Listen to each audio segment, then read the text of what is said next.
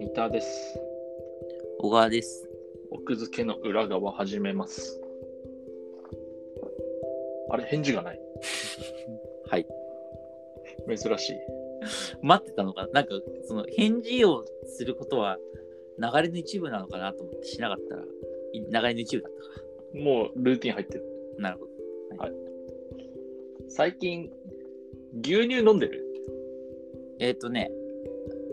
飲んでる。日常的に。うん。あ、そうなんだ。朝飯はもうずーっとコーンフレークだから。あー、あるある社会人。いそうね。や僕でも最近飲んでなくて、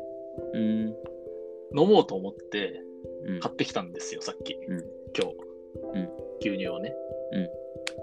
どうせ飲むなら美味しく飲みたいなと思って、う3時間風呂に入りましたなんか斜め上の美味しくさせ方だね。で風呂上がりに牛乳飲んだらめちゃくちゃ美味しかったですなるほど。で3時間風呂入ってたので本読んだんですよ、うんその話しようかなってうんでずっと積んでてこの本うんうん。やっとよ。読んだのがうん、 「100年泥ああ、えっ、と、芥川賞だ。」そうオラオラでと同時賞そうそうそうそうよくご存知ででこの著者の石井優香さんは多分インドかなんかで日本語学教師そうそうそうそう。なそんかれいうの話なんだよね。そう、それの話なんだよ。で、100年泥がデビュー作で、その後出してないんじゃないかな出してたかなえー、わかんない。まあ、今、小川が言った通り、インドのチェンマイっていうところで、うんこの人自身、えっ、と、だから、著者の石井優香さん自身も、んえっ、と、インドのチェン内住んでて、うんうん日本語教師をしてるんだよね、多分。うんうんで、この100年度のも主人公がインドのチェン内で日本語教師してるっていう話なんだよね。うんうんだからまあ、私小説ではないんだろうけど、多分その現地の、まあ、生活から着想を得たうんうんのは間違いない。で、なんかね、すっごい不思議な話だった。うーんまあ、芥川賞取ってるぐらいだからさ、まあ、芥川賞取ってるからって言い方は変だけど、その、エンタメ小説ではないから、なんていうか、こう、続きが気になるとか面白いとかっていう類のテイストではなかった。うんうんうんで、話の筋は、このインドのチェンマイで、えー日本人女性が日本語教師してましたと、してますと。うんで冒頭、あの、大洪水が起きる。うんうでその大洪水が、まあ、100年に一度規模の洪水だと。ーんうんうんでも、朝起きたら、その、今日は教室へ行けませんみたいな連絡が入ってて、で、外見たらもう周り泥だらけみたいな。ああそういうことを100年と、そう。で、ね、話のその時間軸としては、もうその、なんだろう、泥を、泥だらけのその外を、主人公の女性が、まあ、歩くというか、こう、外に出てうん、改装し続けるっていう、ただそれだけなんだよ。えーだからもうずっと改装で、はいはいまあ改装って言い方が正しいのかななんか、こう別のシーン、だから日本にいた時の改装シーンだったり、うんその日本語教室の教室の風景の回想シーンだったり、うんあと日本語教室の生徒さんのその過去の話、うんうん生い立ちの話とか、えなんかー父親との思い出とか、はいはいはいなんかそういうのがこう細切れにこう、ずーって連続してって、で、最後だからまた、その泥のシーンに戻って、うん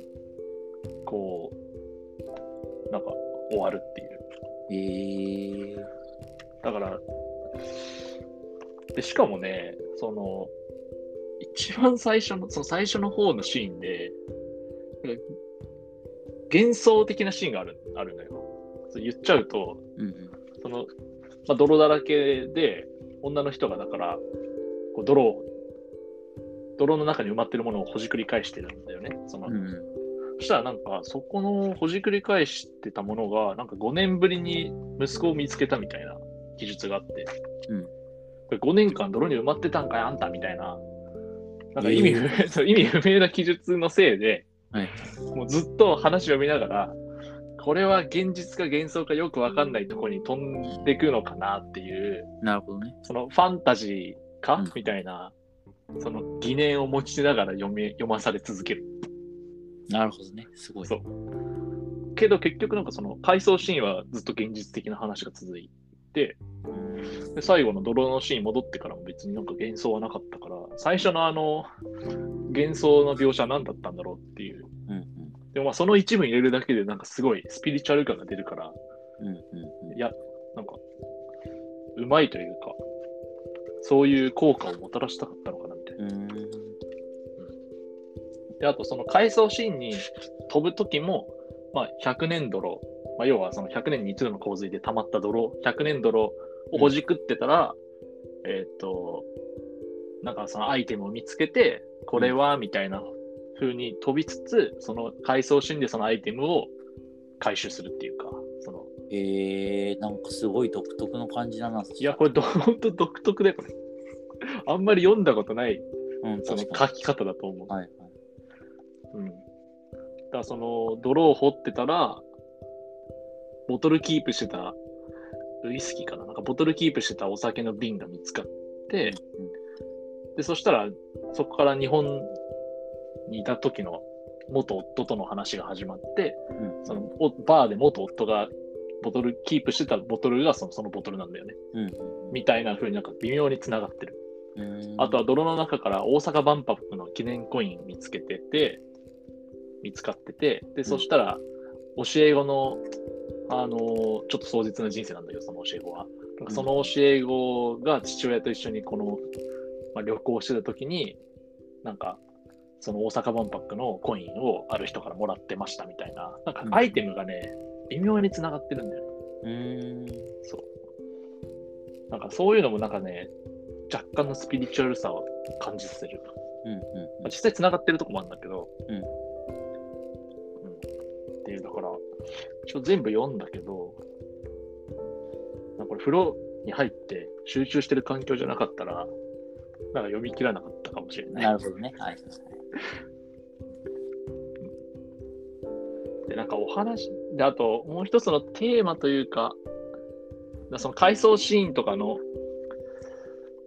なんだろう、キーワードが多分、家族なのかな。家族というか、母親なのかな。うん。その、主人公の回想シーンでも、すっごい無口な母親の話がずっと出てきて、あとは、その教え子の話でも、こう母親と父親が、ねえーと駆け落ちして、えーと結婚して僕が生まれてつってて母親が途中でまあ亡くなっちゃってみたいなうん。話でなんか家族とかそういうのが多分かなり書きたかったことなのかなうんでも基本的にはずっと一人をそれで回想してるわけでしょ回想なんだけどその教え子の回想シーンはもう主人公は教え子の視点に移ってるからうん。その日本語教師の視点はもうどっか行っちゃってるんだよねへえまあ、日本語教師が話聞いてるみたいな感じの、うんその、なるほどね。立ち位本置当にそれはじゃあ思い出してるってことです、その場をね。うんう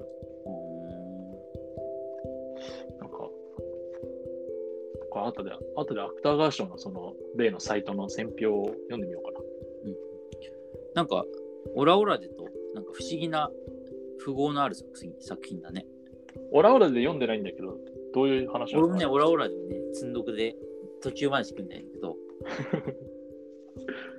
あれもさ、ほら、独り身になったうん、うんあの東北地方の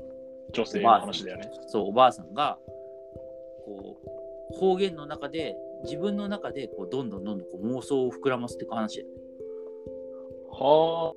いはいはいはい。まあ、100年度の妄想ではないっていうスタンあス。いやもちろんもちろんね回想とは違うけどさ、んでもなんかこう一人でこう別に登場人物が全然出なくて自分がこうその空間内で考え続けるみたいなのがつらつらあそうなんだ感じ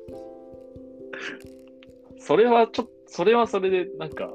すごいテイストだね。うん変わってるね。なんかちょっと全然記憶が定かじゃないんだけど、うん確か2人なんか同じ小説教室で学んだとかそんな感じじゃなかったっけ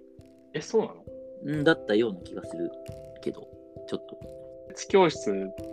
すごい よね えでも定かじゃないなでもた確かそんな感じで話題になってたような気がするんだよねえー、どっちも結構、あの、高齢だったよ。高齢というか、そうそうそうそうだよね5、60代だったような気うんがする。うんいや、芥川賞、積んどくしがちだよね。うんそうだよねやっと、100円ドルを読みました、今日。おまあ疲れ様したなんだろう。コロナで旅行行けないから、インドっぽさ味わえてよかった。ああなるほどねインドのなんか、あの、インド人のはちゃめちゃな性格の話とかもすごいたくさん出てくる。うんめちゃくちゃな話とか。はいはいそういう面では、まあ、ちょっと面白かったかな。うんとりあえず、不思議な読後感を味わいたければ、読んでみるといいかも。はい。 100年ドル新潮社かな。うん2018年1月。